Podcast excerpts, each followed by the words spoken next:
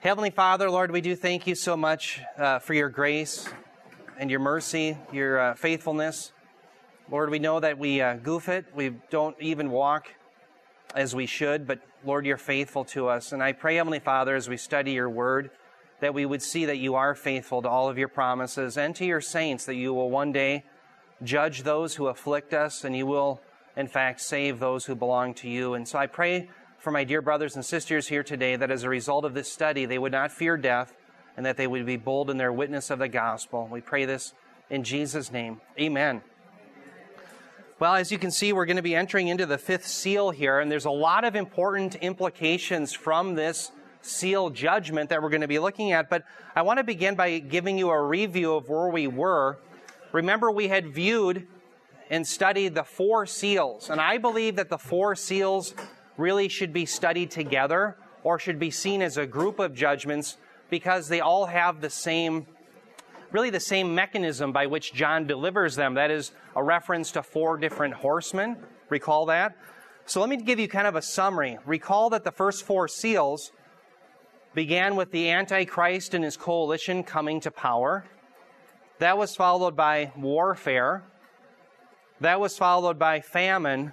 And then we had, I think, a summary statement. You had a quarter of the earth die due to sword, famine, pestilence, and wild beasts. That's the fourth seal. Now recall, back in Ezekiel 14 21, anytime you had those four judgments, you had what? You had the wrath of God poured out. So certainly we know that these things were associated with the wrath of God. Now, I want you to see here a distinction. Think about World War II we lost 3% of the world's population due to World War II.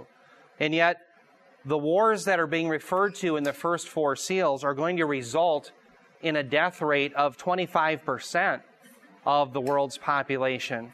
So what I'm trying to show you is this something this is something that's been unparalleled in human history. Now, I think Brian made a fair point. He said, "Well, that doesn't necessarily exclude the possibility that this type of warfare would occur in the future during the church age. And I said, you know what? That's true.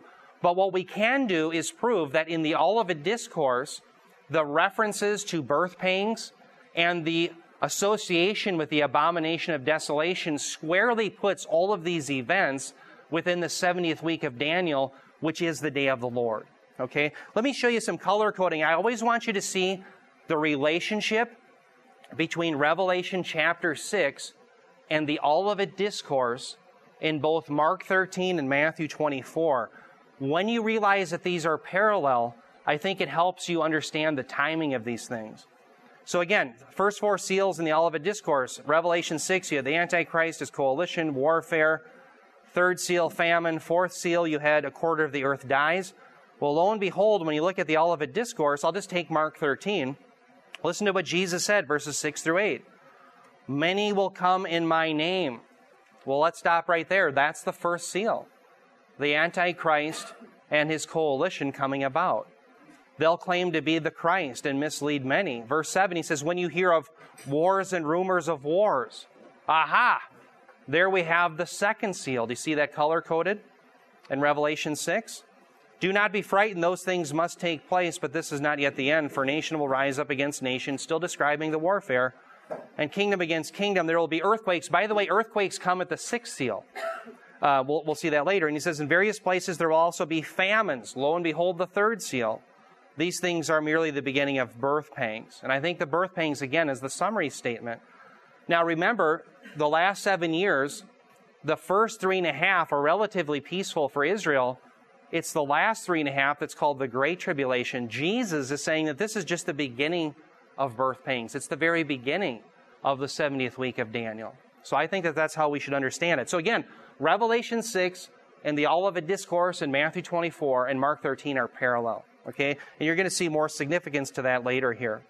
Now, let's get to the fifth seal where we see the imprecatory prayer of the saints. Now, what's an imprecatory prayer? Well, that's where you wish not so good things to happen to your enemies. Okay, you wish that they would stumble and fall, that God would judge them. And so, and so we see, for example, in the Psalms, David giving imprecatory prayers about those who hate God. So it's not necessarily an ungodly attitude, But I'm going to show you that as we live in the church age, you and I should desire that God is merciful to our enemies because he showed us mercy. But this prayer isn't occurring in the church age, as I'll show you, and that's the difference. So, with that, let's look at this imprecatory prayer. Revelation 6 9 through 11. John records this. He says, When the Lamb broke the fifth seal, I saw underneath the altar the souls of those who had been slain because of the word of God and because of the testimony which they had maintained. And they cried out with a loud voice, saying, How long, O Lord, holy and true, will you refrain from judging and avenging our blood on those who dwell on the earth? And there was given to each of them a white robe, and they were told that they should rest for a little while longer until the number of their fellow servants and their brethren who were to be killed, even as they had been, would be completed also. First thing I want you to see here as we're in the fifth seal is I want you to see the difference between this seal judgment and the first four that we looked at. The first distinction that I would have you see is that remember in the first four, you had this personification of horsemen. There was a summons, come. And then it was a horseman, a rider. Remember, it was a man on a white horse, and then it was a man on a red horse, and then you had the pale horse, etc., etc. Well, notice there's no summons of a horseman. So right away, we see there's something different about this seal judgment than the first four. The other thing that you want to take particularly careful note of is that notice in this judgment, it's not a judgment that is coming upon believers. Now, if you look in your Bible, and again, I don't know what you all have, but a lot of our, my Bibles, I know my English versions, will say on the fifth seal, the, the title will be martyrdom. That'll be kind of the paragraph title. Well, realize that God's judgment isn't being poured upon people who come to Christ during the tribulation period, but instead, we have to realize that what this judgment is, is God using the prayer of the saints to further judge his enemies. That's what this seal judgment is all about. In fact, notice carefully the distinction between those in blue are believers. They're those who've been murdered because of their faith, right? And then you have what? Unbelievers in red, those who dwell upon the earth. All right? So you see a distinction between believers and unbelievers. And then there's the cry out of the believers, and they're crying out, How long? How long, O Lord, holy and true, will you refrain from judging and avenging our blood on those who dwell on the earth? And so that's the request by these godly saints who are in heaven. They're in their, what we would call the intermediate state. They're alive with God, with Christ, in the sanctuary, the heavenly sanctuary, as it were, but they don't have the resurrected body. So remember, when a believer dies, his body goes into the ground, or she, and their soul goes to be with the Lord. 2 Corinthians 5 8, to be absent from the body is to be present with the Lord, Paul says. And so that's the state that these people are in. So notice their answer, or I should say the answer that's given to them by God, preliminarily, the preliminary answer is this. It says they should rest a little while longer until the number of their fellow servants and their brethren who were to be killed, even as they had been, would be completed also. So that's the preliminary answer. What should they do when they pray, How long, O Lord, until you avenge our blood? He says, Wait until there's more of you killed. Now, this, I think, conjures up this idea of this filling that we see in the Bible. There's an idea of filling. For example, let me give you a passage that Bob taught on not long ago Colossians 1:24. In that passage recall that Paul says that he had filled up the afflictions that were lacking in Christ. Is, am I saying that basically correctly, Bob? Filling up what was lacking in Christ's afflictions. I think that's how he says it. And so we say to ourselves, well, wait a minute. Wasn't Christ's atonement on the cross absolutely sufficient? Yes. It has nothing to do with that. What the Bible depicts is that there's a full measure, think of a pail, of suffering that the saints will go through. And once that pail is full, it's reached its climax, then God intervenes. And in the same way, we see that happening within the 70th week of Daniel. There's only so much suffering and so many saints that are going to suffer. and then God is going to fully intervene and bring his messianic kingdom about. So it's this idea of filling. Now, I want you to see where this prayer is ultimately answered. It waits for the seventh bowl judgment. Now, let's recall three series of judgments, six seals, right? Then you have the seventh seal opens up to the seven trumpets. The seventh trumpet opens up to the seven bowls.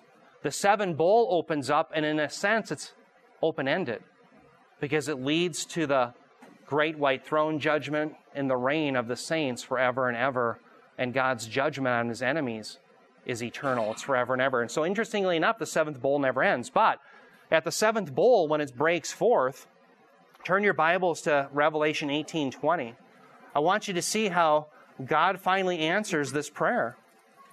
How long, O Lord, holy and true, will you refrain from judging and avenging our blood on those who dwell upon the earth? And so he's going to give a final answer in Revelation 18. Now, Revelation 18, recall, again, this is the last judgment, the seventh bowl, and Babylon is thrown down. The very next chapter, chapter 19, Christ comes and reigns and sets up his millennial kingdom. So, Revelation 18 20, and I'll also read 24. It says this it says, Rejoice over her, O heaven, and you saints. Notice who's listed saints, that's all believers, apostles, and prophets, because God has pronounced judgment for you against her. There's the answer to the imprecatory prayer. In fact, in the Greek, notice where it says God has pronounced judgment for you against her. It's literally, God has judged your judgment on her. That's literally what it says. God has judged your judgment. Well, whose judgment? The judgment of the saints, of the apostles, and the prophets. In other words, all believers is now being poured out upon the unbelievers. And we have then the culmination of God's wrath, and then we have the millennial kingdom come again in Revelation 19 into 20 as Jesus returns. Okay?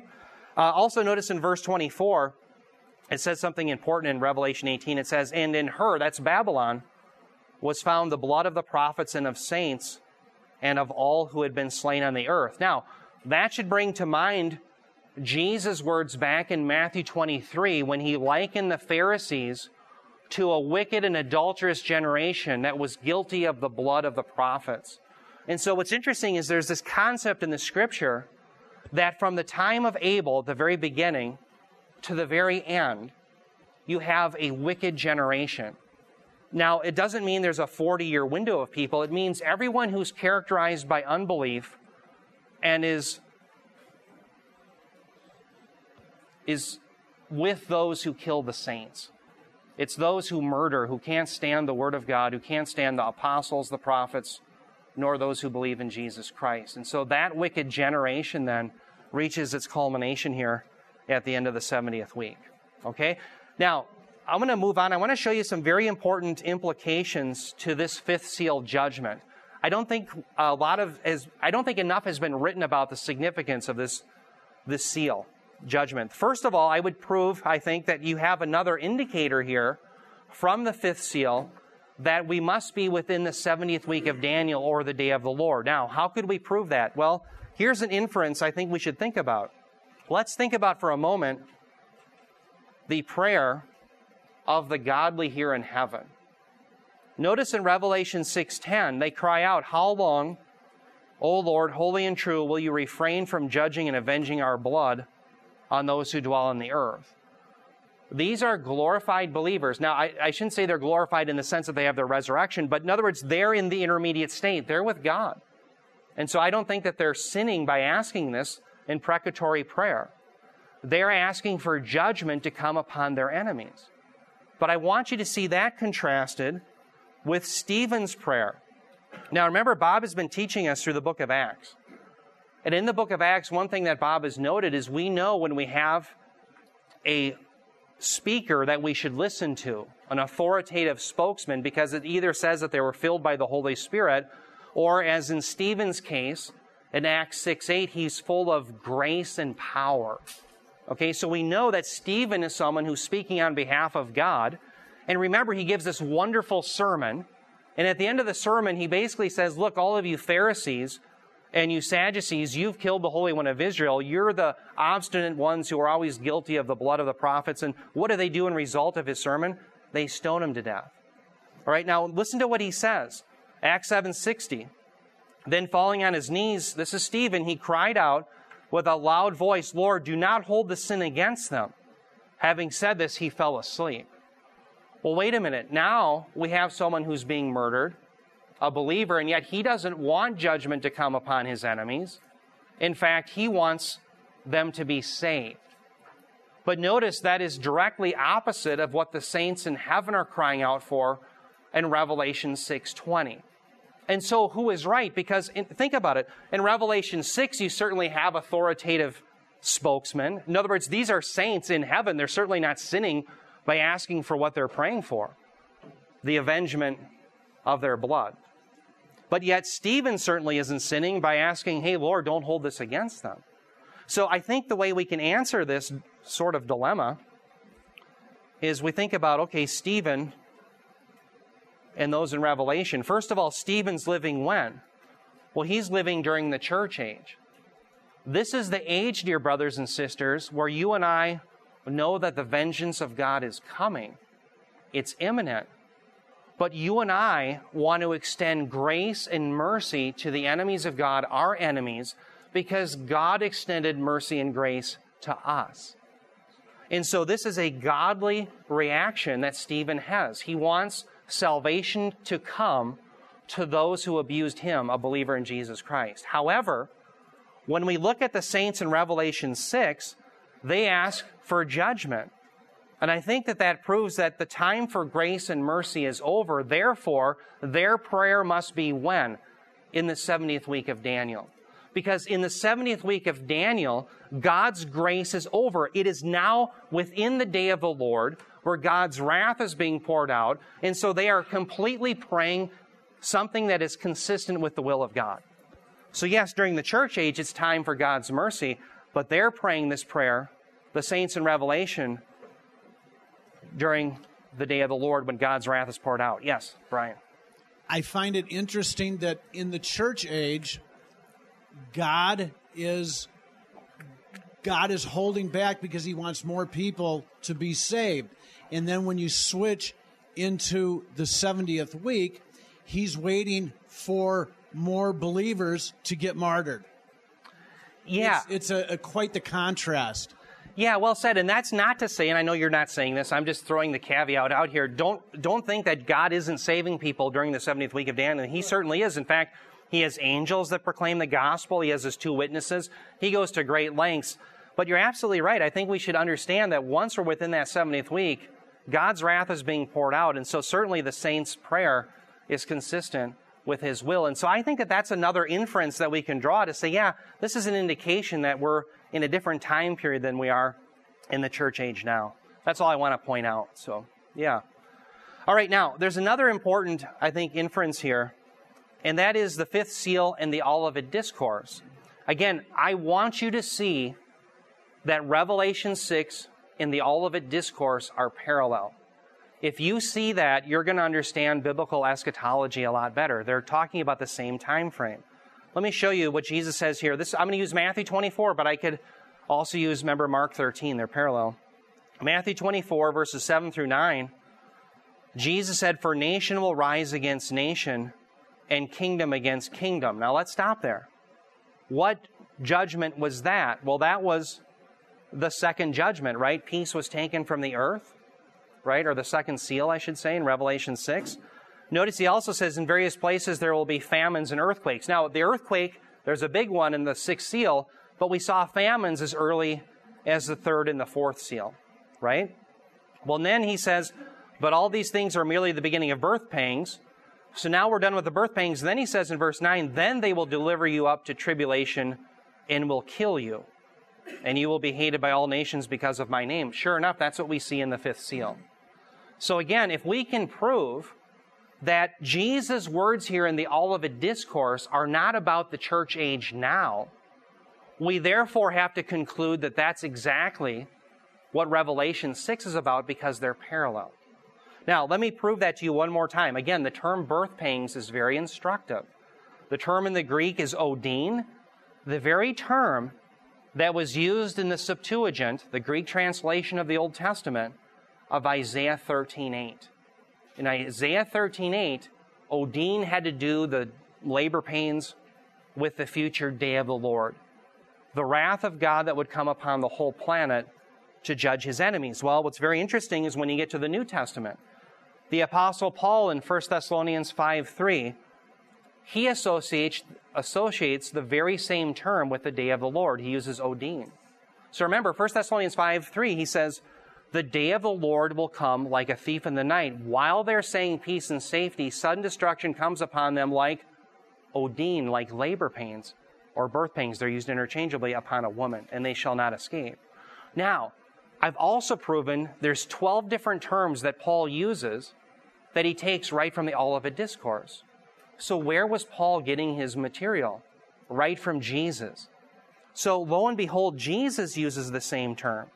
And so, I think it's a fair bet then that when Jesus uses the term birth pangs, it's associated with what? The day of the Lord. Now, if you and I are living during the day of the Lord, in other words, if Jesus is describing in the Olivet Discourse the church age that we're living in, then you and I are under the wrath of God. Because the day of the Lord is associated with God's wrath. Well, that would violate Scripture. 1 Thessalonians 5 9, we've not been destined to wrath, but to obtain salvation through Jesus Christ our Lord. Revelation 3:10 because you've been faithful to keep my word I will keep you from the hour of trial that comes upon the whole world to test those who dwell upon the earth. So therefore we know that this is a future day of the Lord and because Matthew 24, the Olivet Discourse, and Mark 13 are parallel to Revelation 6, Revelation 6 must be not about the current age, but also about the future day of the Lord. Do you follow the logic? So that's, I think, how we can conclude that yes, these are not things that are occurring now. They must be happening in the future day of the Lord. Now, the reason I labor this point is you will go to many prophecy conferences where they will pull out the newspaper and they will say, look, there's a famine here, there's an earthquake here, and there's a war over here. It's happening now. Well, certainly there are those things happening now. But what Jesus is describing are things that are so horrendous, they actually function as signs within that time period. When have we ever lost a quarter of the earth's population? Even during the bubonic plague, the worst it ever got was 12% of the world's population. Okay, so again, Jesus is giving real signs here of things that are so horrendous those who come to faith in Jesus Christ and are living during this time period, they will have real signs to know that the millennial kingdom is coming. All right, now with that, there's also an important implication regarding the fifth seal and its relationship to the millennial kingdom. In other words, I think that this fifth seal can help us refute amillennialism and postmillennialism. Now, let me explain why. And this is something I, I don't think has been thought about hard enough. Let me explain why this is significant. We have to be good readers of Scripture. And one of the problems that I've become aware of in the last five years of my life is when I look at systematic theologies, there's a lot of assertions that simply aren't backed up by biblical data. I read amillennialism, I read postmillennialism, and I say to myself, those are really fanciful ideas for the data that's actually present in Scripture. And so I'm going to show you evidence of that. Revelation 6 9, again, what do we have? Well, it says, When the Lamb broke the fifth seal, Jesus broke the seal, I saw underneath the altar the souls of those who had been slain because of the word of God and because of the testimony which they had maintained. So again, you have believers, because of their faith in Jesus Christ, they've been killed. And remember, they cry out, How long, O Lord, until you avenge our blood? Well, that answer is given, as I mentioned, in Revelation 18. But the other dilemma is wait, what about these believers who come to faith in Jesus during this tribulation period? What's going to happen to them? Well, we're not left hanging because when we get to Revelation chapter 20, verse 4, it shows us that yes, these people who died for their faith during the tribulation period will be raised from the dead. So they're not going to be excluded from God's kingdom and the resurrection. Revelation 20, verse 4 Then I saw thrones, and they sat on them and judgment was given to them. And I saw, notice the connective, and he's seeing this as well. And I saw the souls of those who had been beheaded because of their testimony of Jesus and because of the word of God. And those who had not worshipped the beast or his image and had not received the mark on their forehead and on their hand. And they came to life and reigned with Christ for a thousand years. Now, here we have, I think, clearly the remedy to the problem of the death of the saints during the 70th week. They're going to be raised from the dead. Notice what's in red in Revelation 24 a thousand years. What I think that means is a thousand years. Even if we take it as a long period of time, in, you know, an indefinite long, it's a long period of time in which they're going to be reigning with Christ, but I would take it as a thousand years. Now, this is where the millennium debate stems from. Realize amillennialism denies that this period of future resurrected saints reigning bodily with Christ in a future kingdom on earth, they deny that. What the amillennialist is saying, ah means no, they're saying that it's just a figurative spiritual spiritual language referring to the church age that we're living in now. So, that, so what amillennialist would say to you is that we're living during that time period now. Okay, a postmillennialist, I like John MacArthur, he says they're very optimistic amillennialists. That's all a postmillennialist is. A postmillennialist says that you and I are going to bring about the kingdom by subduing the earth for Christ, and then we basically have the, the whole world subdued and Christianized, and then Jesus returns. Is that the way the world goes according to the book of Revelation? No. All right? So I want you to see what the debate really hinges on in the millennium debate. And this passage, the fifth seal, is very important to read Revelation 20, verse 4 correctly. Because there's something that's a problem early on in Revelation 6 9, namely the death of the saints, but it's remedied in Revelation 24. They're raised. So the debate comes over this phrase, they came to life. The came to life is a verb, zao. Zao can just simply be rendered they live, or they came to life. In this case, it's an aorist active indicative. So here's, I'm going to scroll down because I want to read you some amillennial and postmillennial material here. What, how would an amillennial understand that they came to life? Well, an amillennialist would not say that this is a physical resurrection. They would deny that. Okay? But I want to give you, I want to be really fair to them. There's two different views that amillennialists have had over the years. The first view was given by Augustine, or Augustine if you so desire. St. Augustine said this He said that this come to life of these saints meant that they came to spiritual life during this present age. Think about what he's saying, and this held sway in the church for years. He says that the coming to life, what I have in the box before you, is about people who come to faith and therefore they're spiritual, spiritually alive because of their faith in Jesus. What's the immediate problem with that view? The reason why they're killed, I think Bob is saying it, the reason they were killed was because of their faith in Jesus. So how can how is, is Augustine is saying is how can they come to life be a spiritual? You come to faith and therefore you're spiritually alive? Well, these people were put to death because of their faith in Jesus. They were already believers. It makes no sense. And so again, you have this tremendous theologian who makes this tremendous gaffe. Why? Because he's not a good reader. And, I, and again, I don't mean to disparage St. Augustine. I, there's some things that I like about him. But how could you make that error? Of course, coming to life cannot be a a spiritual coming to life, meaning you come to faith in Jesus because they were martyred because of their faith in Jesus. It doesn't make sense. Yeah. I have a question. Um, you know, it's always dangerous. I do a lot of reading, and I can't remember where I read stuff. Yeah. all of that.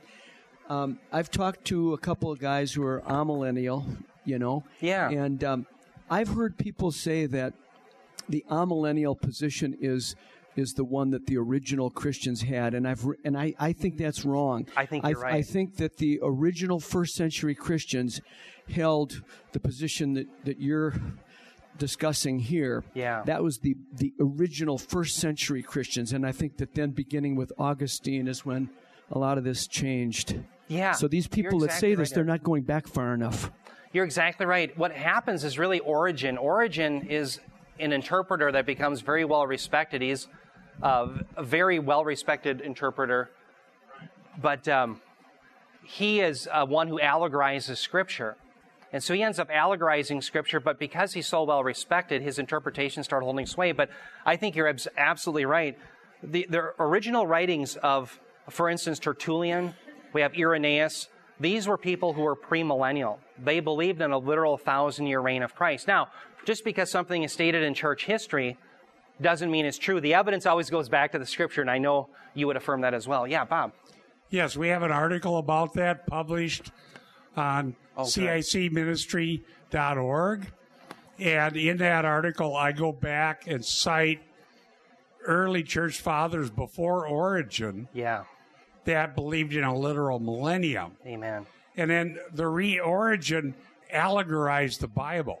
I don't consider him a church father, I consider him a heretic. Yeah. Amen. And Origen rejected a literal millennium because it was too Jewish. And the church had turned to anti Semitism Wow. at that point, and Origen couldn't tolerate anything Jewish. Wow. Why would God turn his attention to the Jews Yeah. Say and save them? Yeah. And uh, so thought some of these false teachers. Yeah. This article was based on a paper that I wrote in seminary for Dr. Travis. Okay. Church history, right? And he, you know, he wanted us to go back to original sources. Yeah. And I got a good grade on the paper because it's accurate. yeah. Good. Thank okay. you. So don't What's the title listen of it, to Bob? these. What's that? What's the title of the article? Do you remember?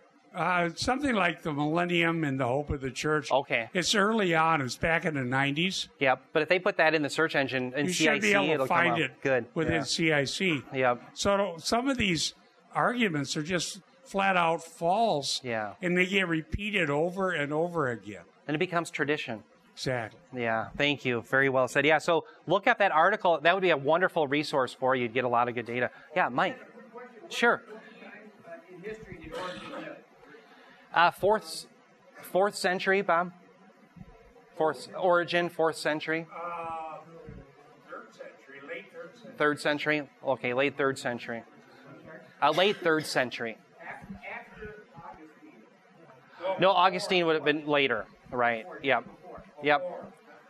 So Eric, have you read any commentaries uh, that um, that the time of the Gentiles ends at the beginning of the seven-year tribulation, so that the only people getting saved in the seven-year tribulation are the Jewish people, and Gentiles will not get saved in the seven-year trib? Have you ever heard that before? I've never heard anyone make that argument. Um, I, I've, I've never seen a commentary that's reputable that says that, and I think that that would be too hard and fast of a distinction. There's certainly going to be believers, both Jews and Gentiles, that come to faith during the tribulation period. Here, here's what I would just simply say: is I think it's fair to say right now the majority of the people on the planet that are being saved are Gentiles and just numerically, it's fewer Jews. Perhaps, and again, it's just a conjecture, perhaps in the 70th week that reverses where the majority are Jews and then you have a few Gentiles. But I don't know. We, uh, we wouldn't want to speculate where the Bible is silent there. So um, I've never read anybody that said that. Um, perhaps there are some, but I don't know of any. So, yep. I just wanted, I kind of see things in columns, you know, to make Yeah. it make sense. Yeah. And so, and naming names to make it helpful too. So when I'm out researching, I kind of have an idea of where the vast majority of people come from. Sure. But like an A mill type group of believers would be Lutheranism, Catholicism. Yeah. Yep. And then, like the post mill people would be like liberation theology Yeah. and Kingdom Now or uh, New Apostolic Reformation Yep. and the Emergent Church. Just so it just kind of helps me because Yeah, I know where they're what platform they're coming from. Yeah. Now, to be fair, Luann, you're exactly right. That, that's a good good distinctions. Um, there are Lutherans who are post millennial. There are Reformed theologians who are post millennial. Um, so you're going to have a lot of, you know, what would you say, interdenominational flux there. You know, there's people who hold to different positions, but that's one thing that I think we want to get back to is to say, okay, what's the what's the Bible saying? Rather than hold to these traditions of men, let's just get back to being better readers of Scripture. Let's just simply ask ourselves the question: If you knew of somebody that had physically died and it says that they were raised from the dead, would you expect that to be a spiritual coming to life or a physical coming to life? Well, of course, you'd think it's physical. Well, what's the context of Scripture? These people died physically. It says that they came to life. Well, why would that be a spiritual resurrection? Wouldn't you expect it to be a physical one? Now I'm going to come back to that, but oh, do you have? I just have one more Yeah. other comment because when you bring that up, you Yeah. know, the spiritualization. Well, you know, with some of these, again, the A mill people, if everything is allegorized, that's why they can put that into that area that it's a spiritual resurrection versus a literal one. Exactly. You know, a very helpful distinction is one of the things that happened with the book of Revelation, it was labeled apocalyptic, almost apocalyptic only. What happened in Jewish apocalyptic literature is they would have very fanciful things said, but they used a lot of imagery and symbolism. Well, isn't it interesting that, yes, I think that there's apocalyptic elements within Revelation. In fact, that's what the, that's what the book is. Revelation means apocalypse, the unveiling of Jesus Christ. But Paul, or John, the apostle who writes it, says that this is a prophecy. Blessed are those who heed the words of this prophecy. It is a prophetic message. And so we have to get away from that apocalyptic, everything's a symbol, to simply saying if there's a symbol, John describes what that symbol is. For instance, in Revelation 13, he talks about the dragon. And he says, well, he's Satan of old. He just gives us what the symbol means. Well, here, when it comes to a thousand years, he never says, oh, by the way, let me describe to you what that a thousand years really means. He just, it's a thousand years. So, very well said, yeah. And I think that's what's contributed to the allegorization, was thinking it was apocalyptic when it's more of a prophecy. By the way, just real quick on the structure, when you read an amillennialist, like I'll show you a, a quote here from Anthony Hoekema. He died, I don't know how many years ago, but he was a very influential amillennialist. He would say that Revelation is structured in seven different books. So there's seven different parts of Revelation. The sad thing is, remember when John himself gives us the structure of the book of Revelation. Remember in Revelation 1, I forget the exact verse, but he says, Write about the things that were, the things that are, and the things that are going to take place after these things. Well, all of a sudden, when you get to Revelation 4, he says, I'm going to show you now the things that are going to take place after these things. That's the structure of the book. So why should I take Anthony Hoekema's structure where there's seven books artificially you know, he just artificially makes that, that that's the structure of the book. Well, John tells us what the structure of the book is. Okay, I'm going to go with the Apostle John, who was inspired by the Holy Spirit and who actually wrote the thing, rather than Anthony Hoekema's superficial structure imposed upon it. Now, let me give you the second view of amillennialism because this is going to be the primary view that you will see today. So most amillennialists have rejected Augustine's view simply because they realized in Revelation 20 verse 5, you have a reference to a resurrection that says, Blessed is he who has a partaking of the first resurrection, for the second death has no power over him. So, with Augustine saying, Well, there's really no resurrection, it just means spiritual life, they had a problem with that. They realized they couldn't sustain that very well in an argument. So, the new view is what I would call very succinctly the blessedness view. And that simply is that they came to life means that they spiritually, again, it's still not physical, but that they spiritually, the saints, believers in Jesus, reign with Jesus in the heavenly realm. Okay, now again, notice it's still not physical.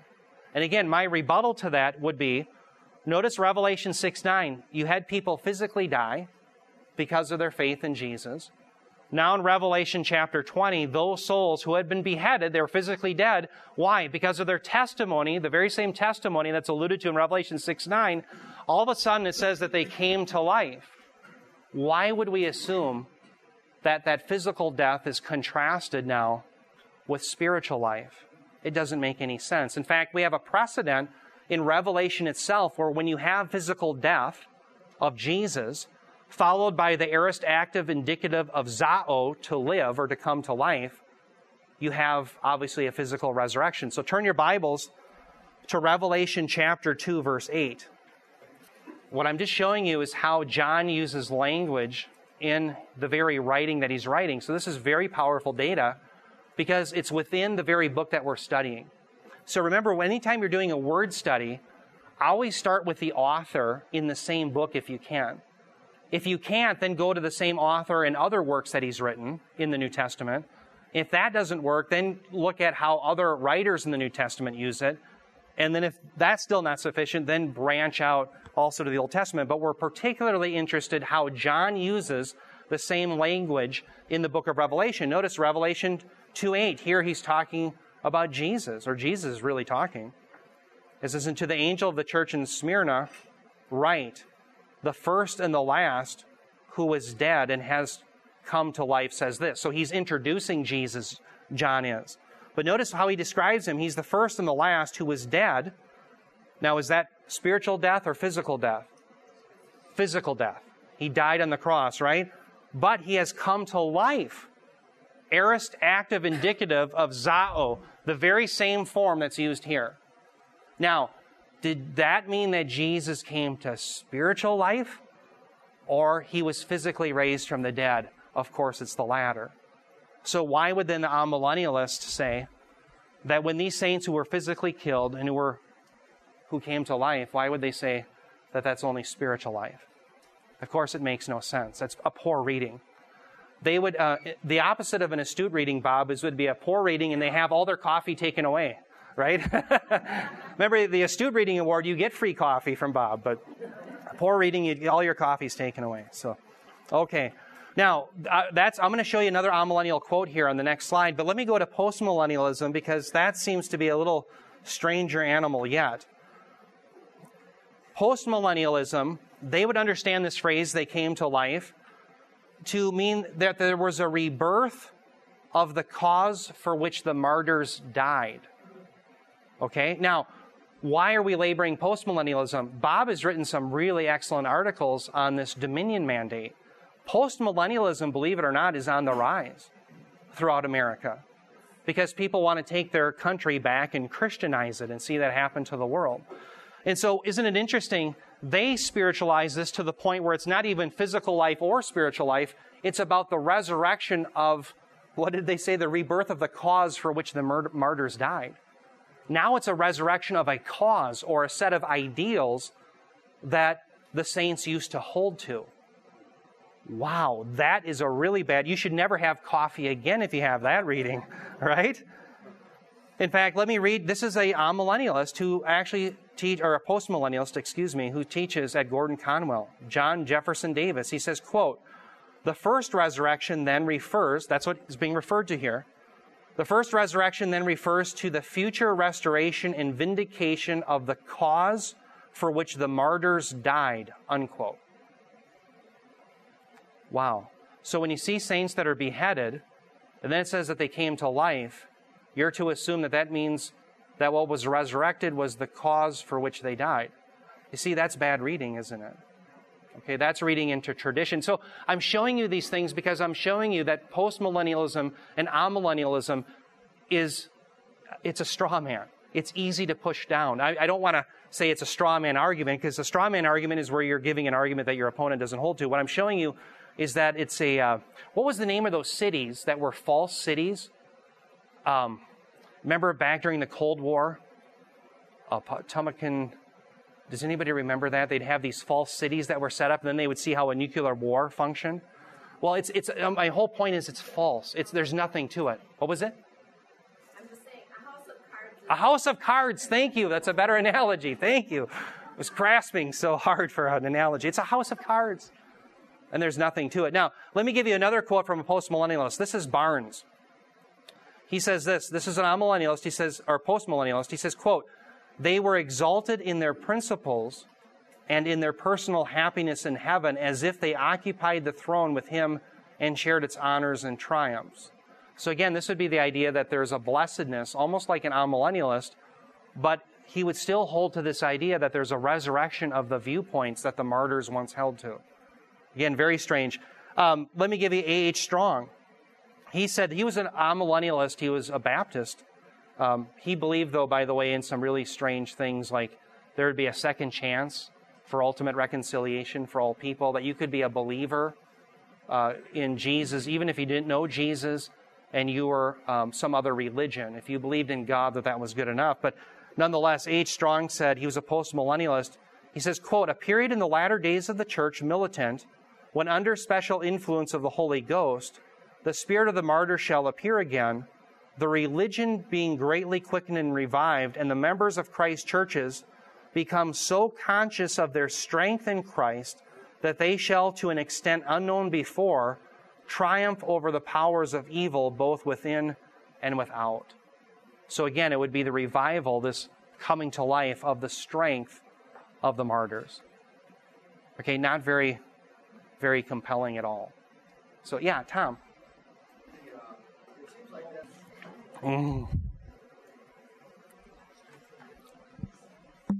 the Seven Mountain Mandate with the uh, with all the different things. It seems like that's where our country, especially from a standpoint when you look at the politicians, it would be kind of I would say uh, more on our side of doing things the way you know from a Christian point of view. But but it's Yeah. all uh, really that kind of a view, isn't it? For the uh, post millennial view, uh, when you're talking about education, we've got to get it to this particular point. Uh, as far as our country now, and that is very appealing, uh, you know, to the You're world. exactly right. I mean, to our country, especially. especially. Yeah. Yeah, go ahead, Bob. Bob wrote a whole article about Yeah, this. I've written yeah. about that. And see, this is ingrained in America. Yeah. We think we are Israel. Yeah. And God's going to restore Israel and have a millennial reign, and it's going to be America, not actual Israel.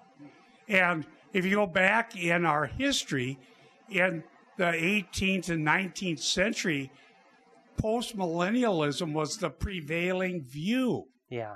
Okay, it was the view of Jonathan Edwards. Yeah. I quote Charles Finney saying that if we only had a few men who would work harder, we could bring the millennium to America in a few months. Yeah. Yeah, yeah. there- and- and so it's just going to be America is going to be the millennium. And I just recently wrote an article rebuking a guy Yeah. trying to say America is somehow Israel. Yeah, Jonathan Cahn, yeah. Okay. And so you always get a hearing, you always get people charged up. But I'm telling you right now that Donald Trump's not going to rule over a millennium. oh, sorry. Yeah.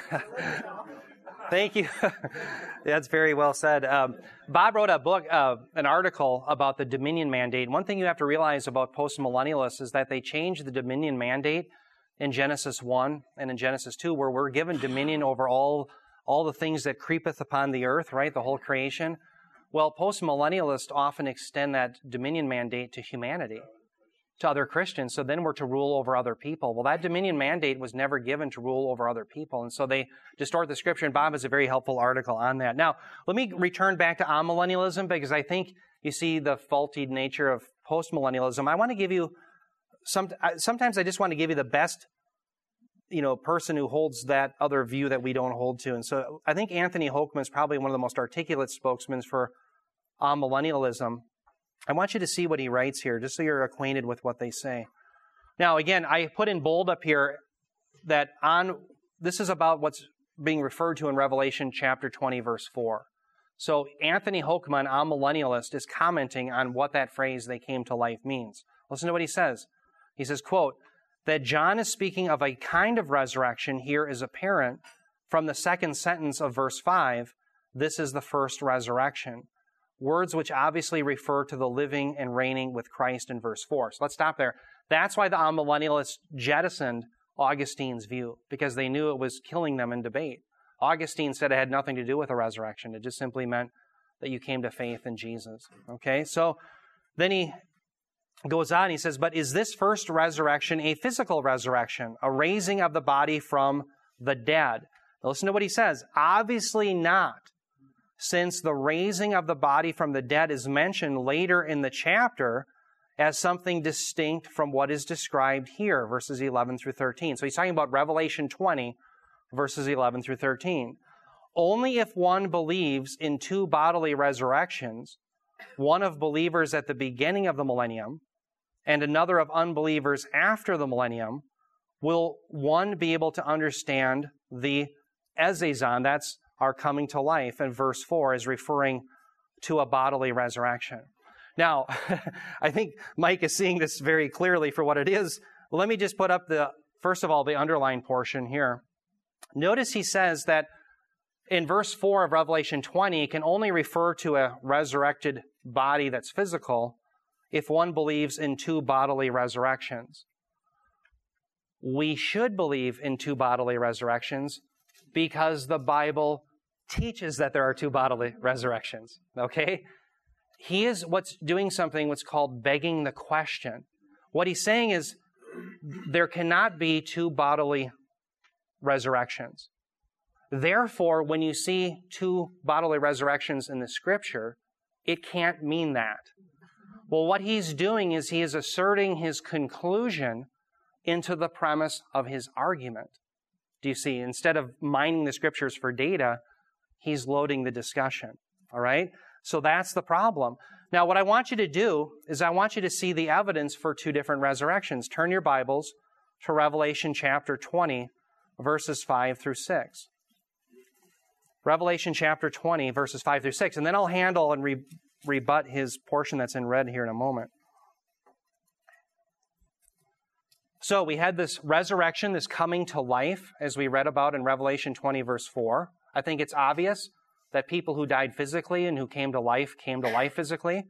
But we see further evidence that there's two different resurrections right away in Revelation 20, verse 5 through 6. Notice John says the rest of the dead did not come to life until the thousand years were completed. This is the first resurrection. Now, the term resurrection there in verse 5 is anastasis, which I think it's used, if I recall correctly, as years ago that I studied this, but it was like 42 times, 41 of which in the New Testament always re- occur referring to a physical resurrection. And it's obvious because in context, we were talking about physical people who physically died and were physically raised. So this is the first resurrection. Well, having a first resurrection implies what? You have a second resurrection. Well, all of a sudden, do you notice the faulted nature of his? It says only if one believes in two bodily resurrections could you hold that view. Well, the Bible teaches that there are two bodily resurrections. In fact, turn your Bibles to John chapter 5. I want you to see that, yes, it's, by the way, one of the confusions, I think that the confusing points that the amillennialists fall for is that when they read in Scripture, there's times when Jesus just alludes to the resurrection in general, and he doesn't break it down in order like we see here in Revelation. But I want you to see a place where even Jesus here breaks it down into two different, at least qualitatively different types of resurrection. John chapter 5, we'll start in verse 22.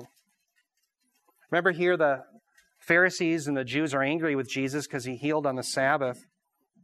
So he's talking about his authority. And he says, and I'll just start in verse 22 for our sake. John 5:22, the Father judges no one, but has given all judgment to the Son, that all may honor the Son just as they honor the Father. Whoever does not honor the Son does not honor the Father who sent him. Truly, I say to you, whoever hears my word and believes in him who sent me has eternal life.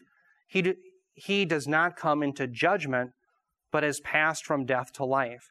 One thing I want to point out is notice to go from judgment to life, judgment is always reserved in John and Revelation for unbelievers.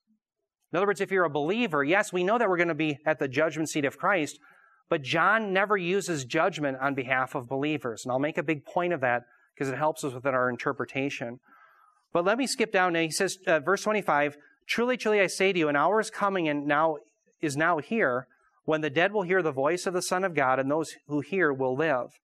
For as the Father has life in himself, so he has granted the Son also to have life in himself. And he has given him authority to execute judgment because he is the Son of Man.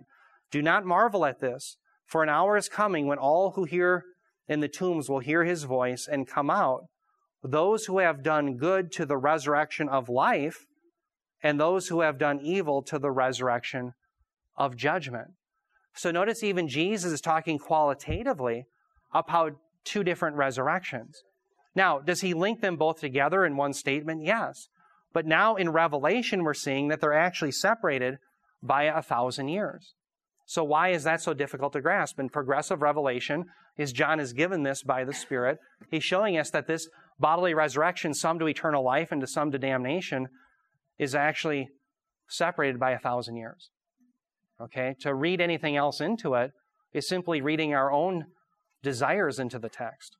Okay, so again, Revelation 20, verse 6 Blessed and holy is the one who has part in the first resurrection. Over these, the second death has no power.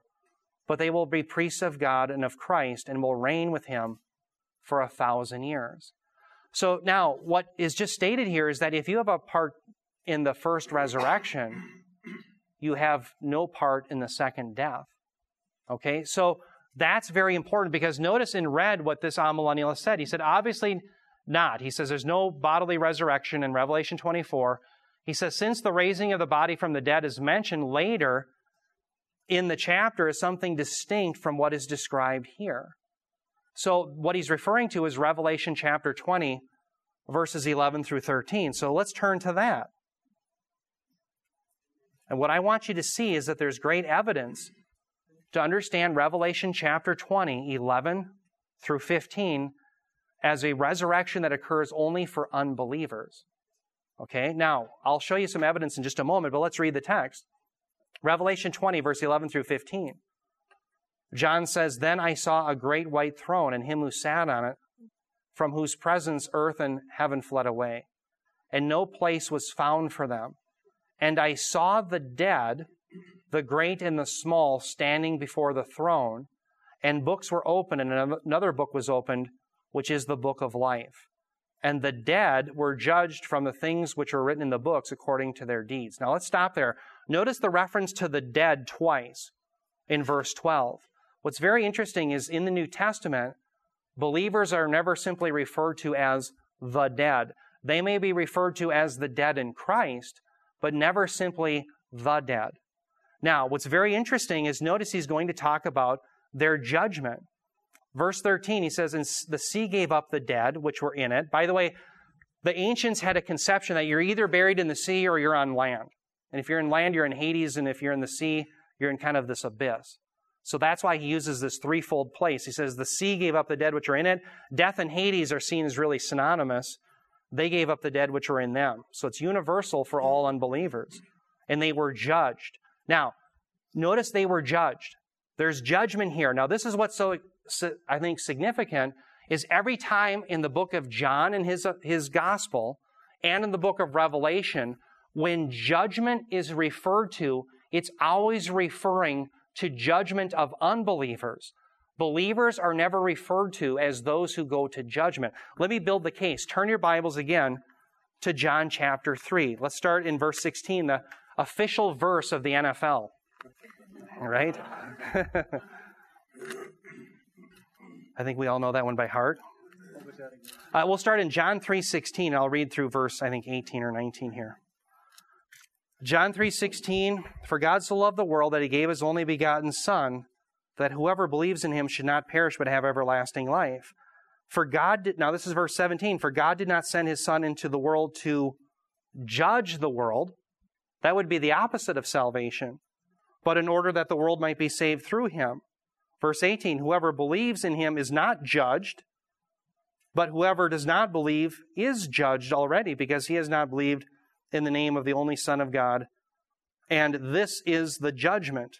Okay, so notice the judgment is that the light came into the world, but men love their deeds of darkness more. Now, let me um, give you some other verses. And I already gave them to you in uh, John chapter 5. There's so many of them. Okay, let's just go back to John chapter 5. I just want to point out these things. John 5 22. We'll just go quickly. John 5 22. Notice it says, The Father judges no one, but has given all judgment to the Son. Then when you go to verse 24, he says, Truly, truly, I say to you, whoever hears my word and believes him who sent me has eternal life. He does not come into judgment, but has passed from death to life. Skip down to verse 29 or verse 28. Do not marvel at this, an hour is coming when all who are in the tombs will hear and come out. Those who have done good to resurrection of life, and those who have done evil to the resurrection of judgment. So notice judgment is always, always, always for the unbeliever. Uh, skip ahead to Revelation. Revelation 6.10, that's a passage that we had just t- talked about here in our fifth seal. I'll just go through the data and I'll make the grand point at the end here and we'll be done. Revelation 6.10. Notice where does the judgment? These people want judgment to come upon whom? It says they cried out with a loud voice. These are believers. O sovereign Lord, holy and true, how long before you will judge and avenge our blood on those who dwell on the earth. Those who dwell on the earth are what? Unbelievers only.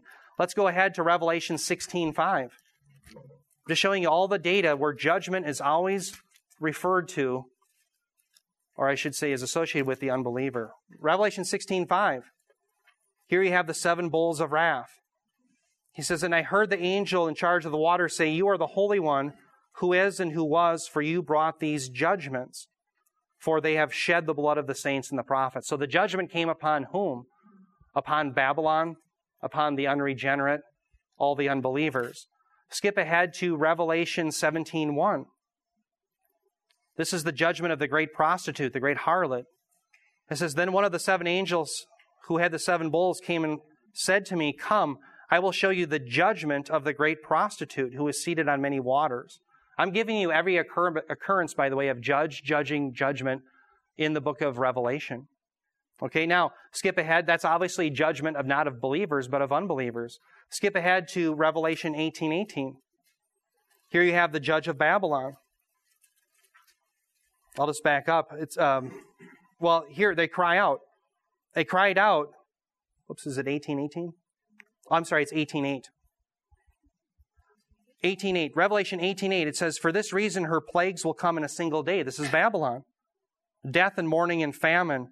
That's what we read about, by the way, at the fourth seal. And she will be burned up with fire, for mighty is the Lord God who has judged her.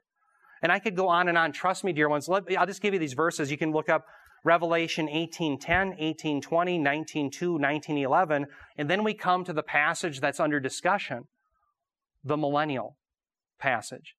So every time we see judgment, judgment is only of unbelievers. So let's take, yeah. Are we going to be going to the judgment seat of Christ, not the great white throne judgment, but believers? I am going to be in the judgment. The Bema seat, yeah, exactly and we'll talk about that. The one thing I want you to understand is that John isn't using language like that. So you're right when we look at Paul's language, for instance, in 2 Corinthians 5. Right.